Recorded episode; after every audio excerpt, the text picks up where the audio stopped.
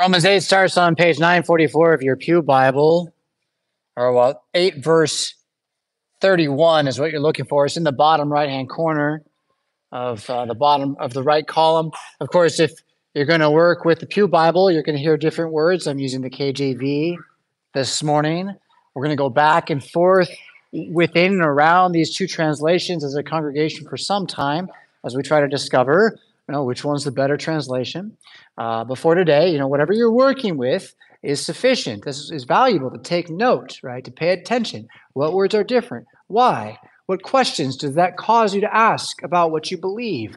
You might come to me and say, Pastor, I heard this one word, but it says this other word. Do you know the Greek? Do you know the Hebrew? And I'll say, Yes. Or I'll say, No, but I can. Uh, and then, you know, we grow that way. Yeah. So, uh, where I want us to grow most today is in the more than conquerors mindset. I want us to know what that means. What it means that Christianity isn't here to conquer the world, we're here because we already did. Now we are ambassadors of truce to the enemies of God by means of, well, truth. Truth. We're going to get to truth next week when we talk about Scripture, the Bible, what it is, why it's true. But this week it starts with trust. I answered a question recently to someone who, who said to me, you know, why should I trust the Bible? And you can't use this verse or that verse to prove it. He said, That's a funny thing. So you want me to prove to you from the Bible the Bible's trustworthy, but not with the verses that say so, right? That's the game we're playing these days.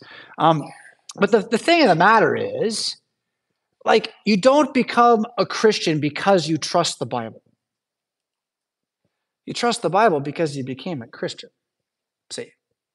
You became a Christian because you heard about Jesus and you were like, please, yes, please.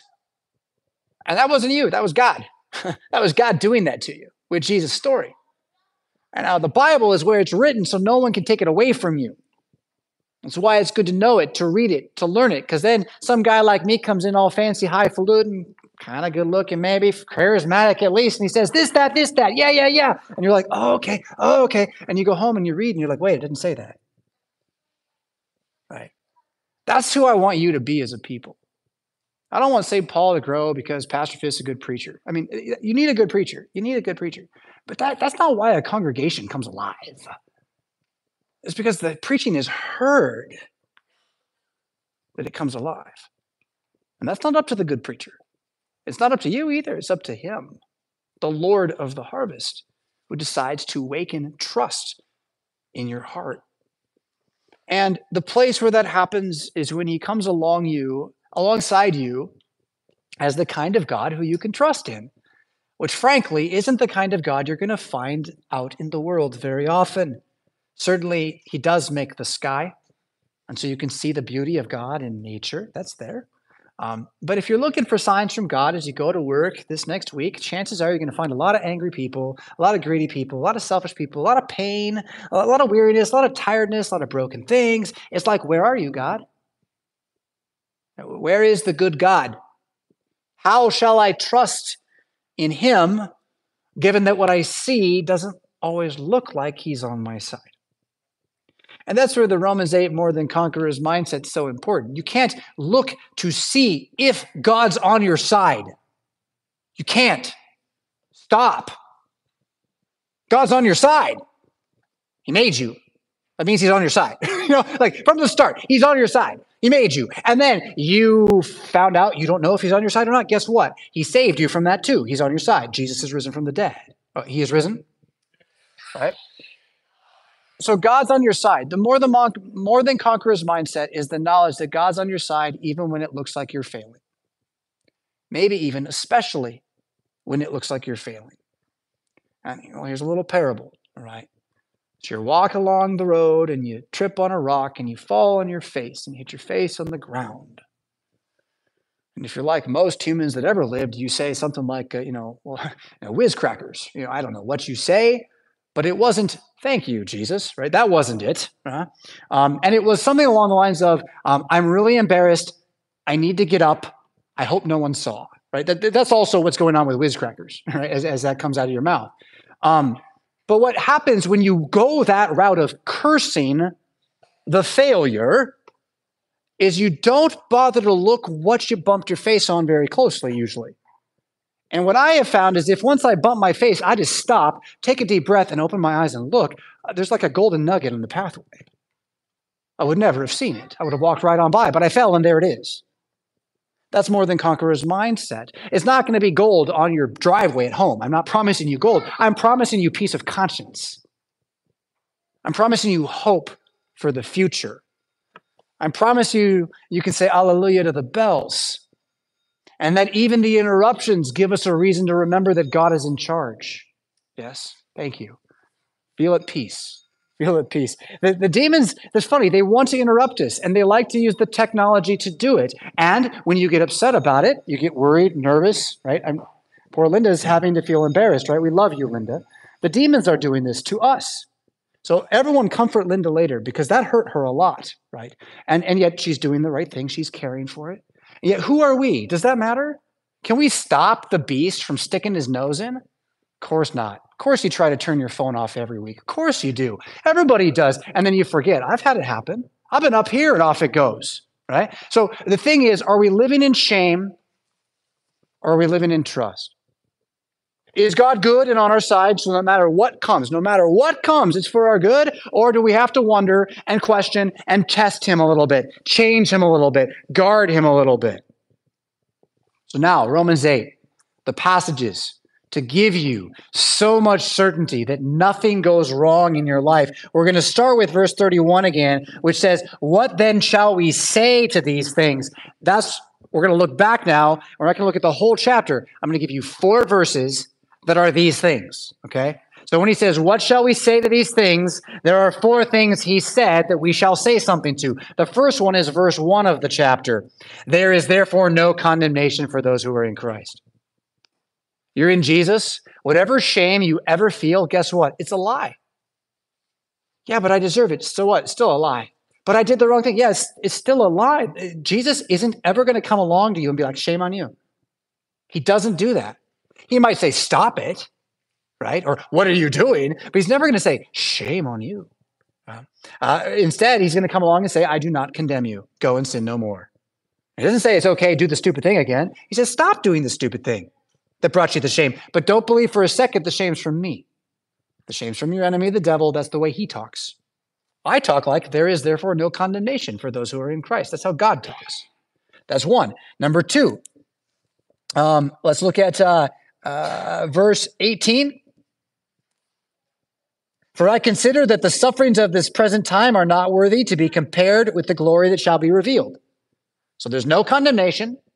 And what comes after you die can't even be compared. Apples and oranges, they kind of look the same. You can compare them. That's why it makes sense. You're like, they're kind of the same, apples and oranges, but they're different. This isn't even like that. This is like seed and flower. This life, seed, world to come, flower, can't even be compared. Whatever suffering is going on right now, you just don't even know how good it's going to get. But you haven't figured out the suffering is not that bad. I mean, what do you look at this guy on the cross? I, I bet you that hurt more than anything you've gone through. You know what I've come to believe he's in in that moment right now? He's kind of excited. He's like, I, I don't know if you've ever seen Braveheart, the movie Braveheart, where they like they uh, draw and quarter the guy. He's like, freedom! Like that's it. It is finished. He did it. He won. He killed the dragon, right?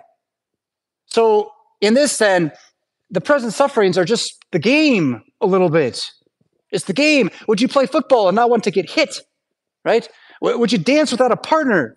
Uh, can you learn without failing, right? The present sufferings are just not even close by to what's coming. That's two. Number three, likewise, the Spirit helps in your weakness. You don't even have to know this is happening to you for it to be happening to you. You have to know who Jesus is for it to be happening to you, but you don't have to know how or why, right? Let's talk about the Lord's Supper. It is the body of Christ. And then let's argue about the Lord's Supper. How? You don't have to know how. Why are you arguing about how? He said it. Believe it. Amen. Move on. We could solve so many problems this way. That takes the Bible. That's next week. Trust in the Bible, though, starts now with believing that what God says is true and that His Spirit is with us even in our weaknesses So since there's no condemnation, since we're going to a better place, he knows full well we are getting there on our own, and yet his Holy Spirit lives inside of you to drive you there. Think about it that way, to drive you there. Like a car or like a puppet. Although no, not a car, not a puppet, a human that you are now being inhabited by the Holy Spirit. You're possessed, not by the demons, but by the Holy Spirit of God. He's in you now, right? And he helps. Uh, verse 28 And we know that all things work together for the good of those who love God, to those are called according to his purpose, right? So there's no condemnation. What's coming next is better. The Spirit is with you even when it doesn't feel like it, and all of it's going to turn out for good. What shall we say to that? Well, in all these things, we're more than conquerors, is what he says. Let's, let's look at it, though, verse at a verse 31. If God is for us, who can be against us? Simple logic, right?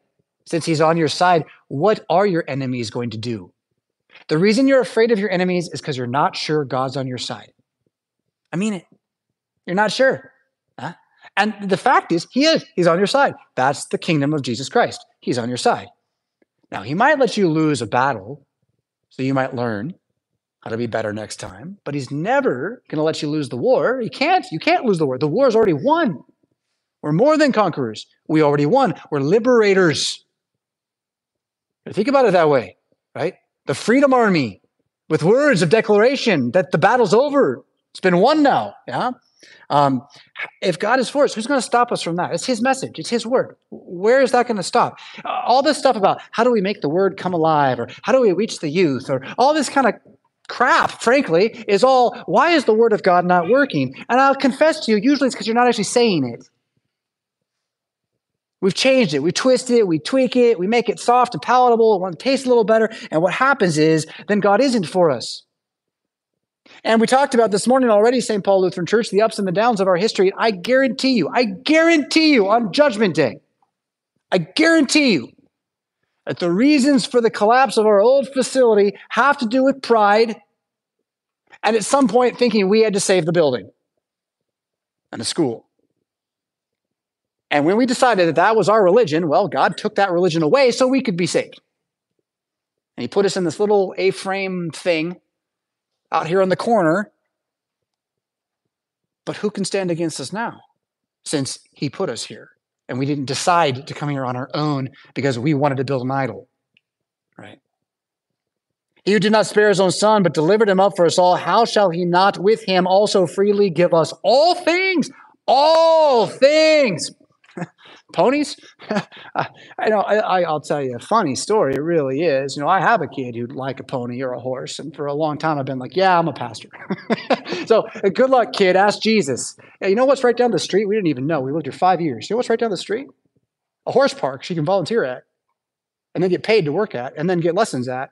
I can't afford any of it. She's already doing it. Jesus will answer your prayers. Start you know, ask, make it big, yeah, and make it for others, as we've talked about before. Yeah. How will he not also, along with Jesus, give us all things? Let me also say it this way. I know you've heard it said, because Paul's right, the Bible says this, this is true. If we have hope only for this life, we are to be pitied above all people, which means we should really pity all people, because most people only have hope for this life, right? But now, you can fall off the horse on the other side where you say, Therefore, I have no hope in this life and I only have hope for the next life. I suggest you also are to be pitied at that point. Because the gospel of the salvation of Jesus Christ is not just that he saved you once from the devil, it's that he is your savior from all peril, even up to and including the death that you will die in his name as glory. Huh? It's really a different mindset. It's a different mindset. Huh? How will he not also give us all things? He's going to give us exactly what you need at the right moment. I don't know what movie it is. Some stupid movie. It's Jumanji. They've got to put this like this thing back in this thing. It's like a gem back in a statue to stop the island from being evil fun movie, okay? So all these characters are doing this thing and they're trying to get to the top of the mountain. And the one guy's on a motorcycle and the other girl's like, I don't know what she's doing. She got flung in a slingshot or something. And they're all passing this thing like a football, right? Rugby toward the end zone. And at the last minute, he jumps on his bike and he catches the stone and he throws it in all at that right moment, right? You know what you can't do? You can't plan that. I mean, in a movie, they planned it, but in real life, you want to catch the stone at the right moment and shove it into the goal, you're not going to plan it. You're not going to be prepared for it. It's not going to be something you're ready for just in case. Never going to happen. You're not going to just in case score. Not going to happen. What you can do is just in time respond with wisdom that the Word of God gave you, trusting the Holy Spirit's on your side and you can't fail even if you do. Because you're more than conquer even when you fail. Because God's going to turn around and be like, well, then repent. And you'll be like, okay, I repent. And he's like, pouring out grace on you all over. Wow, I failed and it got better. Whew. Thank you, Jesus. That's the path. That's the path of grace. That's coming in two weeks. We're still on trust. We're still on faith. Believe these things about God, yes? Who shall bring a charge, verse 33, against God's elect? That, that literally means, like, in your entire life, who's ever going to say anything to you that's going to stick on Judgment Day? And the answer is nobody. Not even the devil himself. His name's the accuser. He's going to bring charges all the time, probably through your own head most of the time, right? You're walking somewhere and you're like, no, or uh, shut up, or or maybe like to some person you're like, I do not think that. If you stop, you're like, who am I talking to? Oh, that was my mom, or that was my sister, or that was this person. That right? Those are charges your conscience is bringing against you. And what this text says is none of it counts. You can just let it fall off. You can ignore it. Anytime it's you shouldn't have in the past, you can be like, well, I repent. I'm sorry. I move on. And you can now do what's in the present. Shame is always in the past. Guilt is in the moment, and you can avoid it. Actually, you can be like, well, I, that's wrong. I'm not going to do that. That's guilt. Shame's like, oh, I'm so bad. How could I have done that? And Jesus is like, well, you know what? That just doesn't count anymore. And you're like, but I believed and I still did. He's like, yep. So I believe again. I have you, and I'm going to keep letting you bump your face in your own sin until you stop putting your face in your own sin on purpose. And then what will happen amazingly is you'll find that God is gracious in all things. And every step you take is still going to have sin, but sin won't be something you're so afraid of all the time. If someone comes to you and says, Brother, you've wronged me, you won't be like, Oh no. Instead, you can be like, What did I do? How can I fix it? Let me make it better. It doesn't have to be like a crisis all the time. It really doesn't. The, the word sin just means to miss to miss. You know, every time you get a 98 on your paper, you sin twice, right? You know, eh, eh, that's the, what the word means. Evil's a little different, right? Sin gives birth to evil over time, where if we don't stop the mistakes that sin are, that the wrong thing or the stupid thing that you would do, right? Sex outside of marriage, it's sin. It's stupid, is what it is, right? If you don't stop the stupid thing, then evil things come later. right? And capturing that mindset in the freedom of the good news that we are the kingdom, that God has chosen you to believe this, that it cannot be taken away from you, that the demons are afraid of it when we talk about it out loud together, and that it shares itself with everyone around us. Again, who can stand against you? That's Paul's question here. Who condemns you? It is Christ who died, right? Now, oh no. Now, what will God do to me? Christ died for you. That's what God's going to do to you. Huh?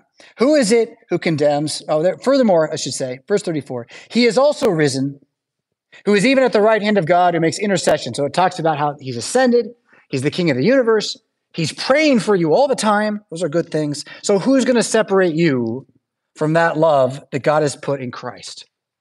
And now, this next part gets so poetic, it's really easy to go through it quickly, right? Uh, yet, each of these words is different.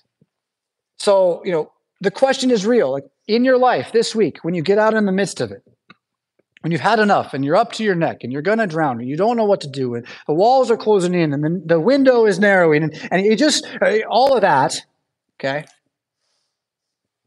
Shall distress is the second word there. Right? Tribulation will come back, but shall distress separate you from God? And Paul's answer, Jesus' answer, the Holy Spirit's answer, the church's answer, my answer is no. Your distress, no matter how dark it gets, no matter how narrow the scope becomes, no matter how much you can't see a way out, does not mean God's not there. It just means you're under attack. And that God let that happen so you could fight back. You have weapons. Your flesh is not one of them. So if you want more leisure time to fight back with the word of God, not going to happen. Doesn't work that way. It's not leisure, but it is rest. It is rest for your soul. Uh, distress. Distress cannot separate you from God. It's a fact. Uh, tribulation, then. This would be hardships of any kind Uh, but you might also think he's going to talk about persecution, but somewhere between hardship and persecution, tribulation, right? Travail, tragedy, difficulty, challenges. Right? Can, can that separate you from God? Or, or persecution. Now we actually have, imagine the government hates us so much that we're illegal. Or perhaps your neighbors just hate you so much they leave junk on your yard or they spray paint your signs, or who knows the many things they do to pro life people these days. Shall that separate you from God when your enemy wins and you're thrown in jail and you have nowhere to go? Or is that the time to believe God's got you exactly where you're supposed to be, right? More than conquer wherever you are by believing God is with you. Never left you, has a plan, and it involves the words of Jesus just absolutely rocking out your life and world. Famine, right? Can famine separate you from Jesus? It's actually a promise that it can't. You have you will have daily bread. You will have enough food. It's a promise of scripture. It's the hardest one to believe. I really think it is. Personally, like daily, as an American, I have to make dollars. I don't make dollars, I can't have breads, right? It's the only way. I can't just grow bread. It doesn't work. Uh, it's too late for that for us. And so it's nerve wracking to me to think about something like, like famine or food or how to provide. But the fact is, Jesus has promised it's just going to come to you. Go do your labor, go do your work, go be a person, and the revolution of the planets and the movement of the stars and the grass growing and the trees blooming is all going to go on as it has from the beginning, and daily bread remains a promise for you. So no famine cannot separate you from God, even if you die of starvation, because it is possible. It is possible that you die of starvation. Uh, yeah, but but unlikely. And like all of the deaths that we face, we're going to get to this with the sheep to be slaughtered in a moment, but like all of the deaths that we face, it's actually your private, personal, made by God adventure of glorious, epic, more than conquering life. And if you just put it in that framework, whatever it is, I don't want to go through that, God. Yep, but you're gonna, and you're gonna come out glorified. Okay, I could almost sign up for that. I'd play the video game, wouldn't I? Well, I sure would. Okay, what's real? Ah, and dig into that, yeah? So, famine, nakedness. I think this means a little th- something more like uh, vulnerability. I mean, certainly you want to be clothed. If you can't afford to clothe yourself, you're the poorest of the poor. Right? But what about that moment when you feel exposed? Right? You feel like everyone's looking at you. All that pressure again, right? The pressure just comes on. Is God gone? No, not at all. And He planned that whole moment. Right? And your believing that changes the way you see it as it comes on you. Right? Peril, a general world, sword, death, actual death. Can it separate you from God? No. The moment of death, it all opens up and becomes tenfold better. Hard to believe, I understand, but the promise nonetheless and one that gives great confidence when you stand on it. And let me say this too you don't even have to like believe it with all your heart and feelings to stand on it. All you have to do is stand on it. I get this question from people Pastor, I read the Psalms out loud, but they don't mean enough to me, or they don't mean anything to me, or I don't understand them. I, you know, I, I just don't feel like it's doing anything. And my answer is, I don't care. Read it out loud anyway. Do it again tomorrow. It'll mean something eventually. Just, you know, just don't stop do the discipline and let the discipline teach you how to feel rather than expect to feel the result without the discipline right? Discipleship means be active in the study of the scriptures because you trust them. You trust them right? and so uh, well what shall separate us from christ? This big list of stuff we'll talk about trust as it is written, verse 36 For your sake, we're killed all day long. We're accounted as sheep to the slaughter. You go back and look, I believe Psalm 44, which we sang a little bit of earlier this morning, is where that verse comes from. I think that's right. And uh, in either case, the context of the whole thing is the prayer we prayed this morning God, why aren't you fighting for us? We haven't stopped believing in your Bible. We haven't gotten rid of the Lord's Supper. We still baptize babies. We sing about your son every single week. We confess the Nicene Creed. Why are we shrinking as Lutherans all over the world? Except for maybe a few places where they're not Lutherans. They're just charismatics with the name Lutheran. Why? Why, God? What's, what's happening to us? And the answer that, that comes out in the psalm is, oh, you just got it backwards. I actually planned to kill you, and that's my job as God, and I enjoy it, so get ready. For my sake, God's sake, you are like a flock of sheep. And absolutely, I will shear you and produce wool for, for others uh, and markets and all this. But at a certain point, uh, old sheep, I'm going to put you to bed. And you know how, how, how does the farmer do it, right? When the horse breaks the leg. I mean, it's a, it's a tragic thing, right? You just walk up, you shoot the horse. It's a sad day. It's a sad, very sad day. But it's a little more than that now, though, because when you shoot the horse, horse is gone. When, when, when God crushes you into death, you're born again in ways you can only imagine right now. It's like another movie. This moment, they really stole a good moment. You know, Ben Kenobi fighting against Darth Vader. Everybody see this one? Somebody? Ben Kenobi fights Darth Vader, right? And, and Ben Kenobi's like, no, I'll do Darth Vader first, right? Once you were the master, but now I did it wrong. I am the master. He's the master now, right? A big thing. And and Ben Kenobi, this Jedi guy, says, "Strike me down, and I shall become more powerful than you can possibly imagine." And he holds up his sword and he lets the guy kill him and he vanishes. He disappears and he becomes a super Jedi. Uh, because death to him was nothing. It was actually transcending to something more. And that's not a promise for every human being, no matter what Star Wars says. But it's a promise for the Christian because that's what Jesus says. Yet in all these things we are more than conquerors, even though he considers us sheep compared to himself. Okay, right? Uh, the way you consider sheep compared to yourself, nonetheless, his intention is to put you into glorification through death. As he puts this age and this life and these hopes and this flesh to rest, he is going to enliven and break forth a new man. And that new man's alive in you already by soul. That's a truth as well, right?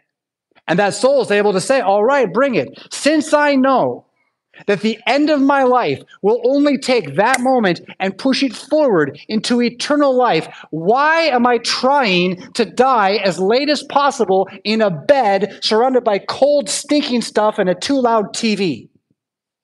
Why am I not trying to die running toward evil that I can stop? That's a question for every American to ask seriously and every Christian to ask with hope, knowing that whatever you are doing today, you're going to more than conquer again tomorrow. And so you can look at how far you've come, or you can ask, why am I not good enough yet? Or you can just believe that the path is made for you to walk. And in your adventure, you don't get to go from level one to level 50 the first week. You get to do it over your whole life. And Jesus plans to take you there, and at the end, you're going to be a boss monster. You're absolutely going to be able to look the devil in the eye and say, Bring it, bring it. Who shall accuse me on judgment day? What shall death do to me? Go ahead. I'm not quite where I can say, Flay me. I'm not quite there yet. Yeah. And I really would like to, to go to rest with my fathers, having seen my sons, sons, sons. That sounds nice too. Yeah. But, but behind all of this is the recognition that I want to meet death running, not hiding. That's what it means to more than conquer. And then when you want that, it's going to change how you face every other man you face because the fear of death is behind your fear of man, always. And so every other man you face, now you're not afraid he might accidentally kill you or lead to your death or any number of million things that could happen, right? What happens in a complex world? Your fears are always tied to this. Now you're not afraid of that man and what he could do to you because you know God's right behind you. Whatever that guy does to you, let's say he does put you in the grave, judgment day, you're like watching him get it. And he'll deserve it too. And you'll be right to say he deserves it. Righteous God. Don't let grace take away righteousness. Don't let it do it. That's bad. That's, that's the bad Lutherans that are out there, right? They use grace to make it okay to be evil. No, no, no. Evil gets its comeuppance. And you're not evil because you've been called, you've been glorified, you've been justified, you've been sanctified, all these things that the rest of the chapter talks about, so that nothing is going to separate you from your God, Jesus Christ, and all these who are more than conquerors, uh, and, uh, and He is with us. Yeah? Now then, what I want to do for our, our last bit here, I think, we probably won't go back to, to Isaiah, but I want you to turn to John, John chapter 12, and look at how Jesus himself takes this trust and lives with it. Because this idea of your death being not about being saved from it, but being glorified through it and especially after it. Okay. Um, that idea is what Jesus has at root of that question we heard asked earlier today. And then there's some more context here that lets you see uh, how much Jesus is really just saying, no, no, no, no, no, no, no. I'm going to win the way I want to. It's pretty cool, you know, his, his confidence here. So, um, John 12, uh, we're going to start. I can get you a page number if you want the Pew Bible too. Uh, page number 898. And we're going to start at verse 20. Um, I'll just kind of give you some context. The, the triumphal entry is right before this. Uh, it's Holy Week, right? It's the week in which everything is escalating. Uh, his enemies are plotting to kill Lazarus. This only happens in John's gospel. Did you ever catch this? He raises Lazarus from the dead, and so many people are beginning to believe that he is the son of David that they begin a plot to assassinate Lazarus. To prove, to get the guy out, he's the proof, right? He's the, he's the testimony that Jesus is God. And they're like, well, kill him. You see how, how much the politics and the, uh, the backroom deals and the, the power grabbing is really at work here in, in this people. And Jerusalem at the time of Passover or any of the other major feasts swelled in size to a place that you, you almost can't imagine it. Um, the only thing I've ever seen that compares this, I can, I can, kind of put it in my own head, was I lived in San Diego when the Super Bowl was there, and I worked downtown parking. I was like in high school. Uh, I drove downtown and did the parking, and our city went from being a city that was pretty busy to like there were so many people it was ridiculous. I couldn't even believe how many people were in downtown San Diego. It was uh, out of this world. That's how Jerusalem was three times a year. Three times a year for these festivals and feasts. And there's a ton of things going on. People are seeing old friends, you got family gatherings, you got people who are angling for political value, gathering together and talk about how do we do this, how do we that, how do we become more of what we are. The Jews certainly don't want to be under the Romans. This is a time when the Romans send extra legions into the city because there tend to be riots and all sorts of other stuff going on. And the party who's in power at the temple wants Jesus dead in this mad mix of a Super Bowl party that's going on in the streets. This is not a safe place for Jesus. Why are you here, Jesus? Uh, his disciples might ask, although they're stockpiling swords because they think he's massing a crowd and he's going to take the temple and then he will rule. And so they're probably kind of excited when these Greeks in verse 20, who are there at the feast, they come to Philip and they, they ask him, Sir, we wish to see Jesus. That's a good prayer, by the way. Don't don't nothing wrong with we wish to see Jesus. But what, what are these guys after? Do they wish to see Jesus high and lifted up on the cross? Is that what this is about? And who are they? And there's a real important like little bit here that almost all translations don't help you with. Almost all translations take this word here that is just the word Greeks. Hellenists is the word. Hellenists takes the Hellenists and it puts it as the Greeks. The problem is, no one called the Greeks the Hellenists, at least not in the Bible and New Testament Jerusalem space. That phrase, Hellenists, is like, like the word goyim. Do you know, you know the word goyim? Goyim means nations. It's the, it's the Hebrew way of being racist against everybody else. If you're goyim, you're not Jewish. All right. If you're goyim, uh, you're, you're not Jewish. Um, but the word uh, Greek, then, see, they're not goyim because they are Jewish. But they speak Greek, they look Greek, they talk Greek, they act Greek. You want to kind of put this in a, in a bubble and, and, and feel it? Okay, so we're a liturgical church here at St. Paul Lutheran Church. Rockford, Illinois, you come in, you're going to get a hymnal, you're going to get an organ, piano, uh, you're going to get Lord's Supper as the high point of the service. We don't have incense at the moment.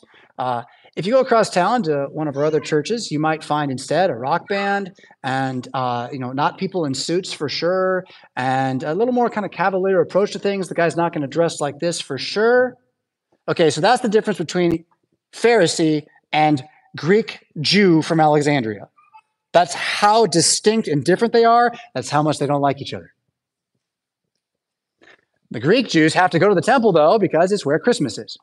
You can't have Christmas without coming to the temple, which is the way it works, right? It's not Christmas for them, it's Passover. So here they are. And where did I mean? I told you the city swelled. You know who lives there all the time is the Pharisees and the Sadducees and the people of Israel. But you know who comes during the party is the Greeks. So who is there a lot of people supporting, or who do these people that are coming to Jesus perhaps represent?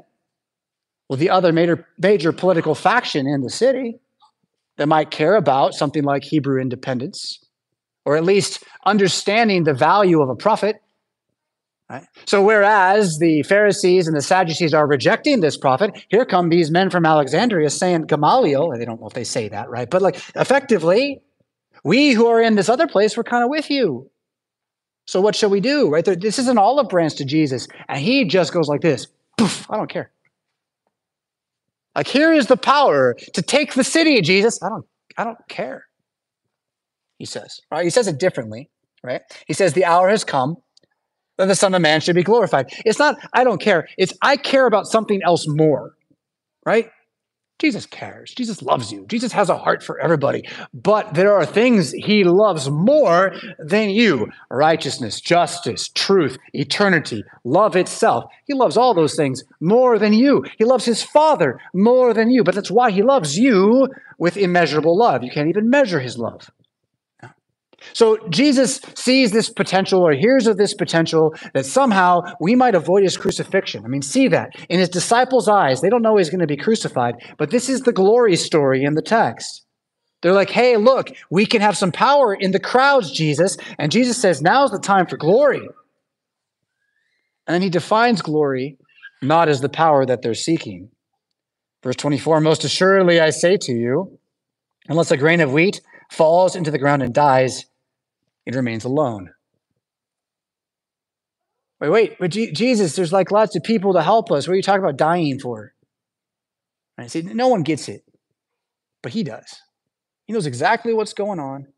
And he left these words for us so that we might see that you know, sheep for the slaughter. You want the glory of eternal life? Well, then you're going to die. Huh? Twinkling of an eye sounds fun. He might come back. We all change. I, do you assume? You probably assume this, right? So Jesus returns. I've kind of thought this way too. Jesus returns, twinkling of an eye. We're all changed, right? Did you assume that would feel good? Did you assume there'd be no pain? I, have not ever dunked a basketball on a 10 foot hoop. Okay. I've done it on like a six foot hoop. I can get a good run start. I can jump up two hands. I can do 360s. I can lean in. I can act like I'm the man. And you know what happens after a while? You're jamming a ball down a basket. You start to hurt. Your wrist hurts. Your fingers hurt. They'll even rip and bleed sometimes. You know what you don't do? You don't stop. Because the pain is part of what makes it glorious. This is the lesson Jesus has here for us, right? Now the hour has come to be glorified. I must die, he says, verse 25. He who loves his life will lose it. He who hates his life in this world will keep it for eternal life. He willingly sacrifices it. I had a moment um, uh, a week and a half ago where something I've been working on for a long time, it's kind of irrelevant what, but a long time. For me, it was very, very important, this thing. Lots of energy, lots of time, lots of money, and it looked like in one instant, with one email that I didn't send, it was all over. Gone, taken from me. Nothing I can do.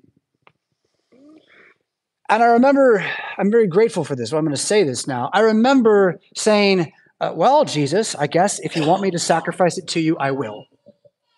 Right? If you're going to take it away, it wasn't wasn't me, it wasn't the devil, it wasn't the other person's fault. I mean, it was, but but who? Who really let it happen? Jesus, if you want to take it away, you take it away. I'll sacrifice it to you. Well, guess what? An answer showed up in the next day. It's all fine, not a problem at all, still going strong. Point here, point here is that if you sacrifice it, God often lets you keep it. That's how the sacrificial system worked. And we're not talking about earning atonement here. That's not what I'm talking about. I'm talking about when you have that moment where something's taken away from you. If you just realize, oh, I sacrificed it. God took it away. It's a sacrifice in his name. Jesus, I praise you that I lost that thing even though I didn't want to. Thank you for teaching me how to sacrifice. And again, this mindset is Jesus' mindset. Uh, that that means the world that is coming is more important to you than this one. When this one's important to you, every little thing you lose matters. When the next life is important to you, every little thing you gain is worth sharing. I mean, just going to get thrown out or broken or used up anyway, right? So, what are we hoarding it for? That's again Jesus' point as he goes to the cross. He says, I'm not hoarding anything. I'm going somewhere. Right? I'm headed somewhere. And verse 26 if anyone serves me, right, you want to follow Jesus, well, then follow him. Let him follow me. Which I suggest means understanding this lesson. Going down to um, verse 27 my soul is troubled, and what shall I say? Father, save me? No. I came here to do something that isn't being saved. And again, verse 28 then, Father, glorify your name. Father, glorify your name. Um, the name of Jesus. We could go many, many directions for this, but I think the most important one is you want to try a little thing this week, a little discipline, and make life a lot better? In the morning, make sure you ask Jesus to save you from your enemies today. And then, if he won't save you, teach you to glorify his name today. The same thing He's going to save the little child from the thing the child can't handle, but the more you become a man, he's going to throw you to the wolves and you're going to fight like a dog. You're going to come out stronger for it on the other side because you don't fight the way they fight. You don't drink the way they drink. Uh, you have a well they don't know about. Uh, and this again is the power of Romans 8 in your life to believe that everything Jesus is doing here, he's going to do in you which doesn't mean possess you necessarily to drive you to the cross, but it does mean to drive you to his cross in the knowledge of your death being something that you have nothing to fear. You may trust and not be afraid. As you pray, Father, glorify your name. The next verse tells us a voice from heaven spoke. This is a strange moment. There aren't many of these voices from heaven, not many. A voice from heaven spoke, I have both glorified it and will glorify it again. God the Father, like he really gets to boast. It's okay because it's all true. Like he never boasts without truth. He only boasts truth. And, and it's like, yeah, well, this is what I do. Is I glorify my name. And then notice how uh, what happened next, verse 29. The people who stood by heard it and said it thundered. It was veiled the message was veiled to those who could not, would not, did not believe it. Others said it was an angel spoke. I heard an angel talk. And now Jesus says, This voice did not come because of me, but for you. Now, let me suggest again that that's not even them back then, that the voice from heaven, I have glorified it and I will glorify it again, came to Jesus that day so that you could know that it's indeed what God the Father plans for you and that the glory he has planned for you is not to ruin your life. It is not to make you suffer in a way that you do not understand. It is not to be a shadow and a fear and a trickster and a terror to you. It is to be a father who is calling you out of a pigsty, back to his home, through a valley filled with wolves who will eat you. And as they do, they're going to die because you're going to leave behind such powerful grace that some of them become sheep. And this is just the way it always, always works. Trust is what Christianity is all about. In the name of Jesus, amen.